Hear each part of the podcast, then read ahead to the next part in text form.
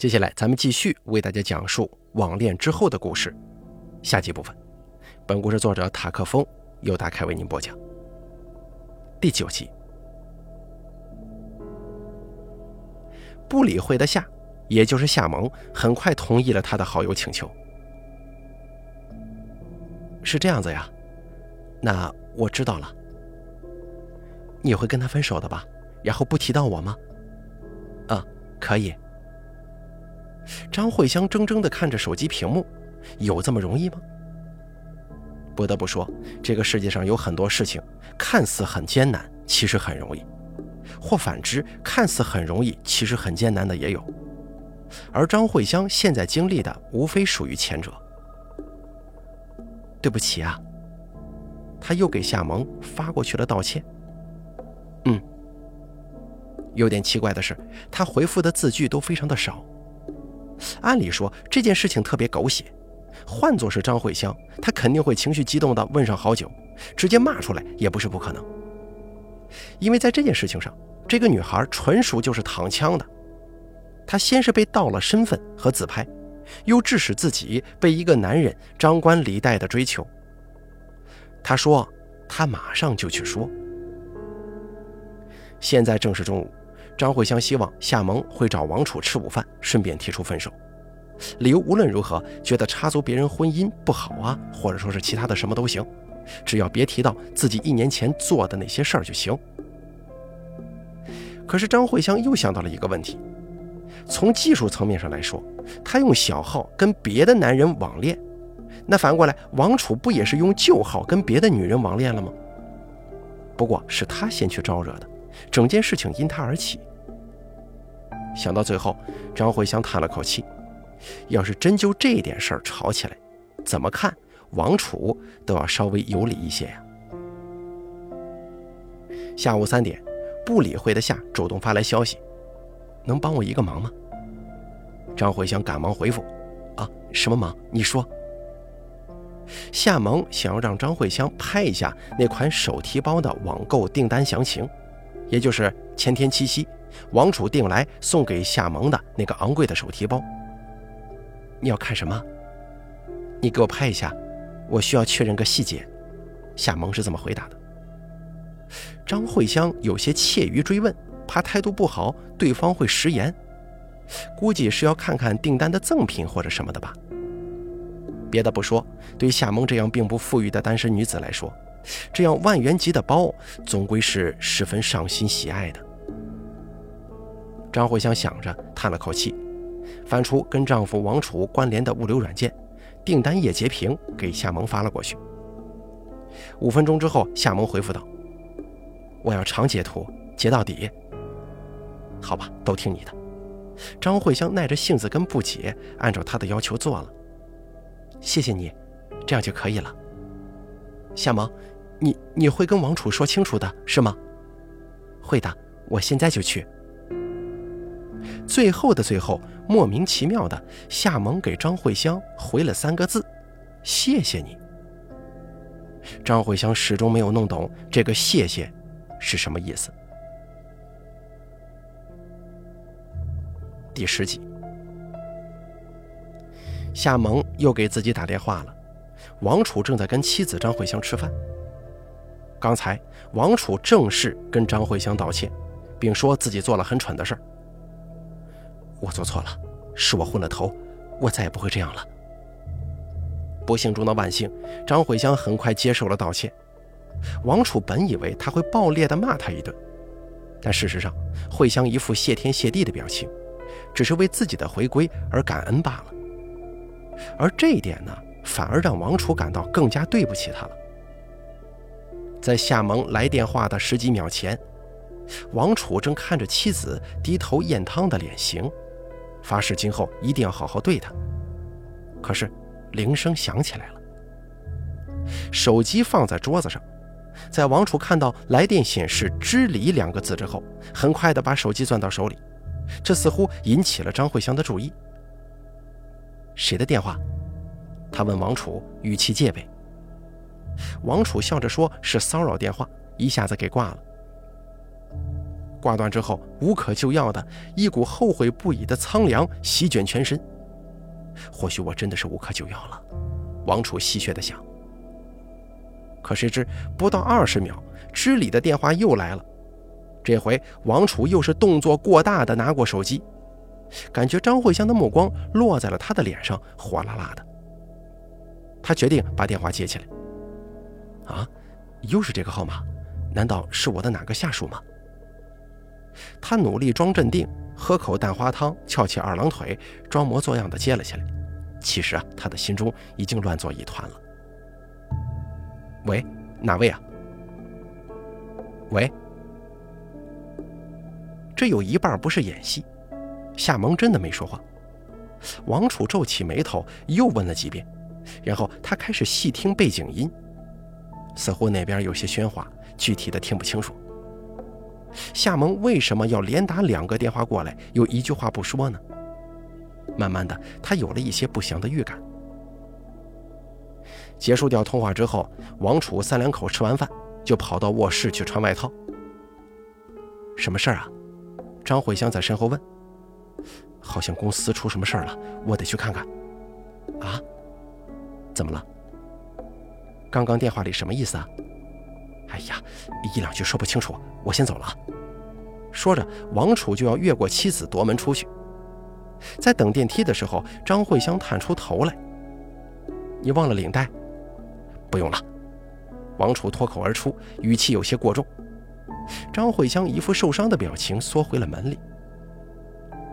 王楚把车从车库开出来，直奔夏萌所住的娇娇花园小区。第十一集，王楚整晚都没有回来，张慧香担心极了。她不停地打电话，可是没有人接。几番尝试无果之后，又在网上给他发了两条信息：“你现在在哪儿？快点回来！”临近子夜，张慧香忍无可忍，给王楚的一个同事好友打了过去：“打扰一下，你知不知道王楚在哪儿啊？”“我不知道啊，我为什么会知道？”他说他去公司了呀。什么时候啊？现在吗？现在去公司干什么？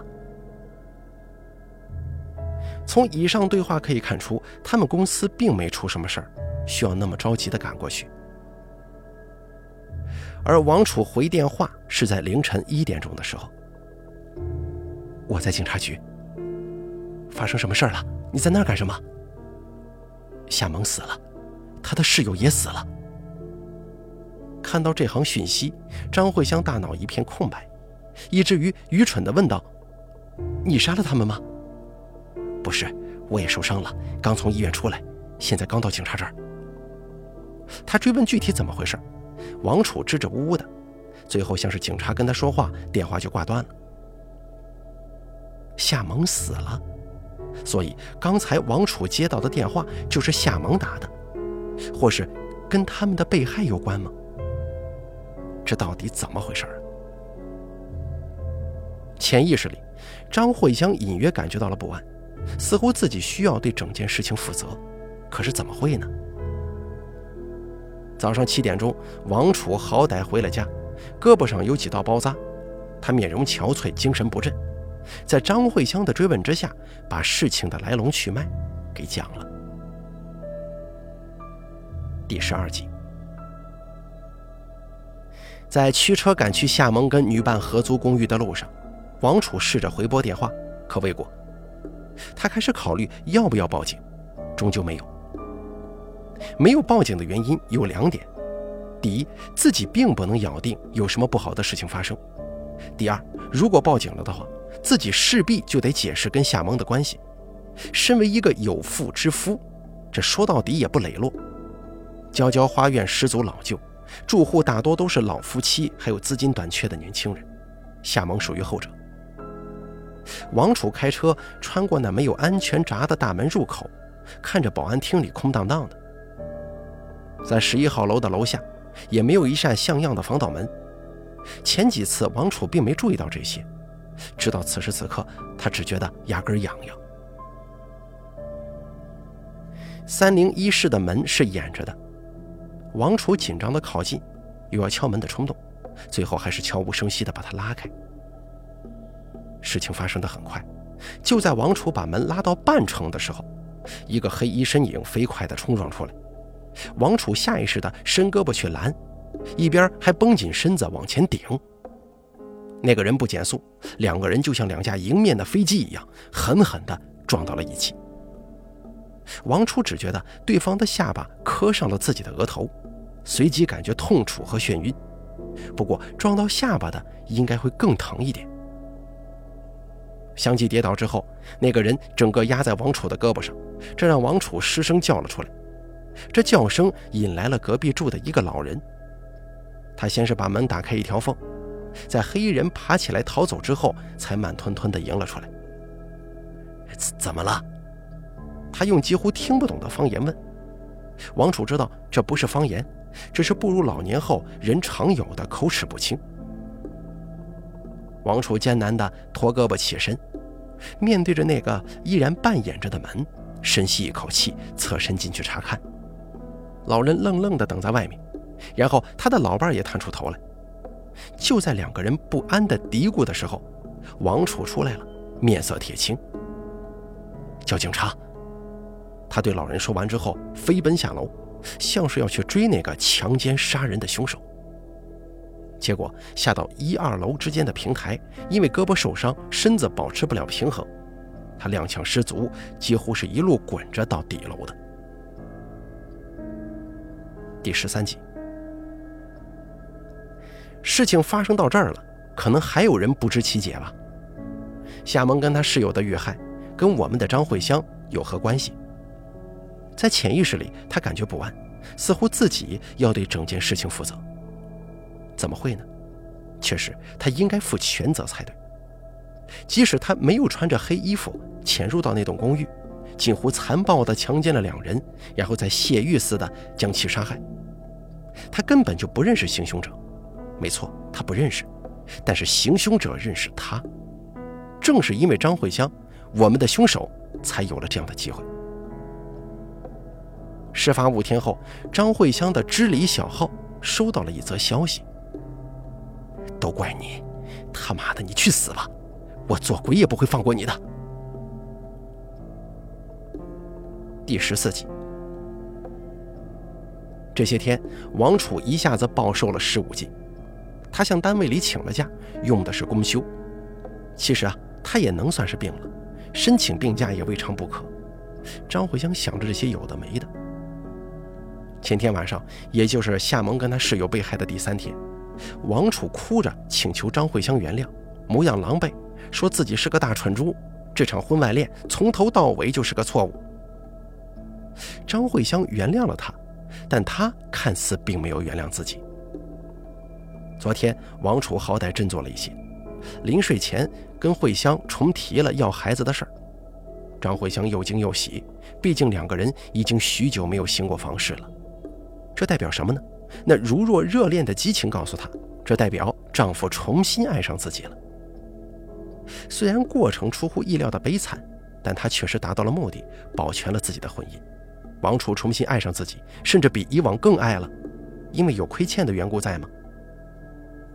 那个男人认为这番惨烈收尾的婚外恋纯属是自己穷折腾出来的。对此，张慧香决定保持沉默，心有余悸，却也享受结果。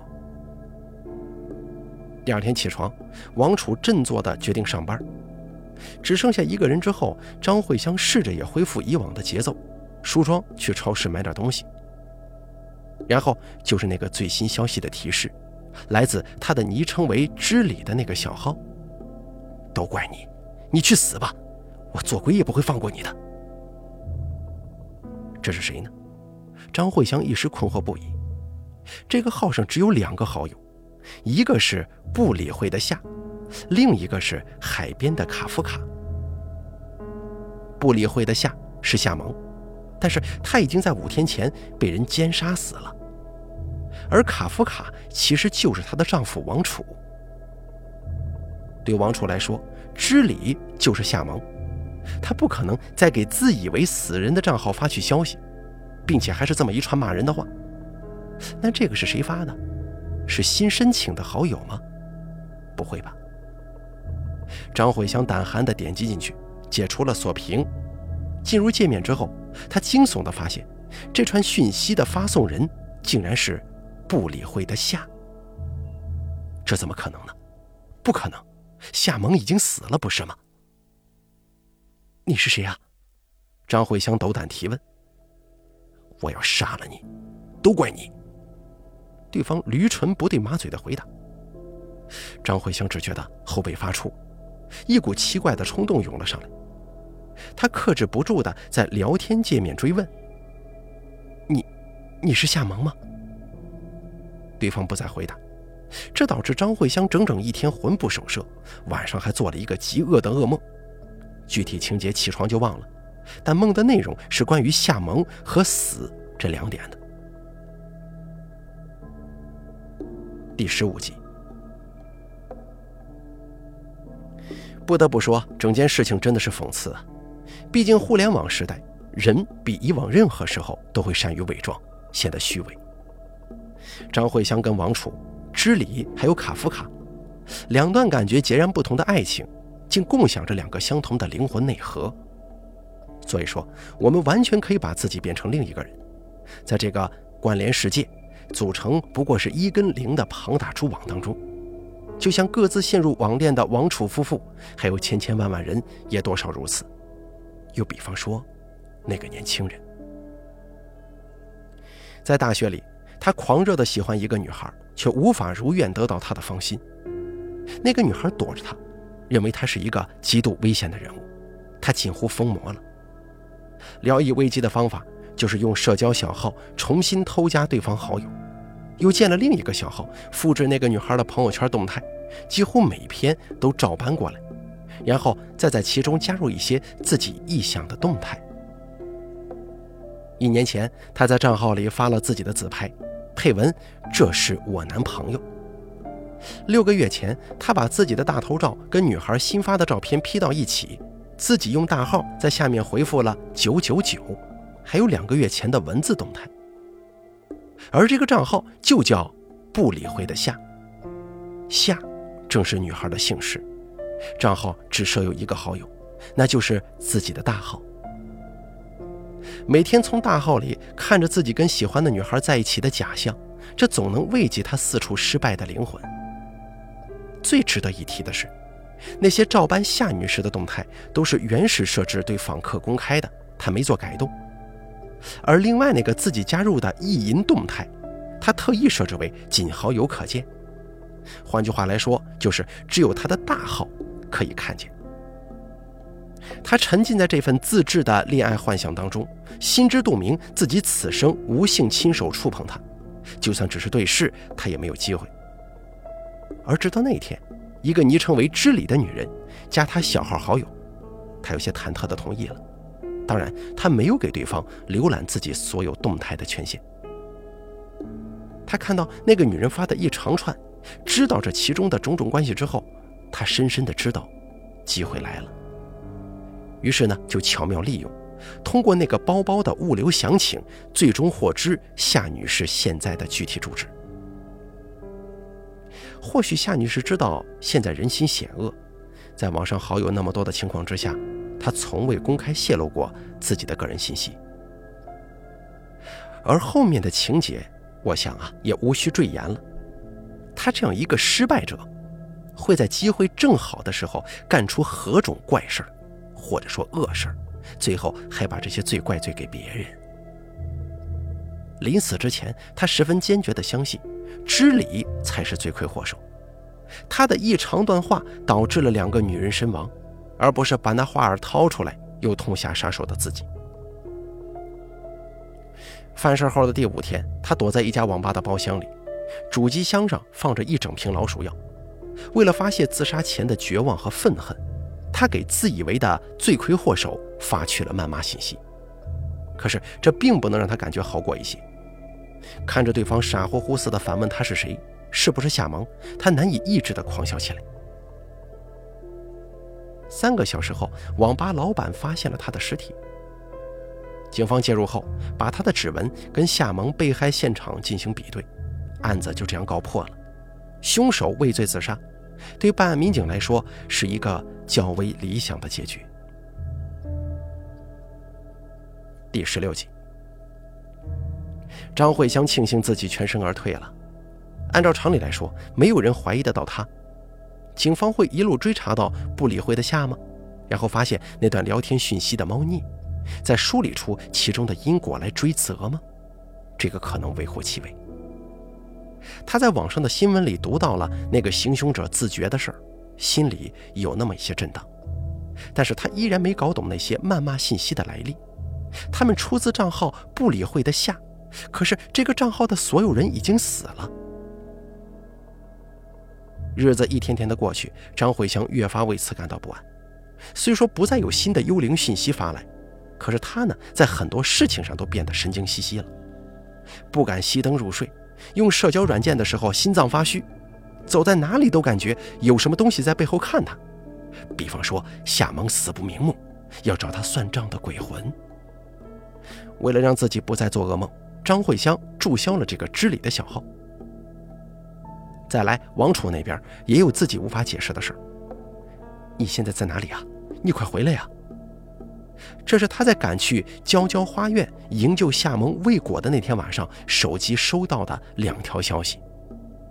他本来以为是妻子张慧香发的，在催他快点回家。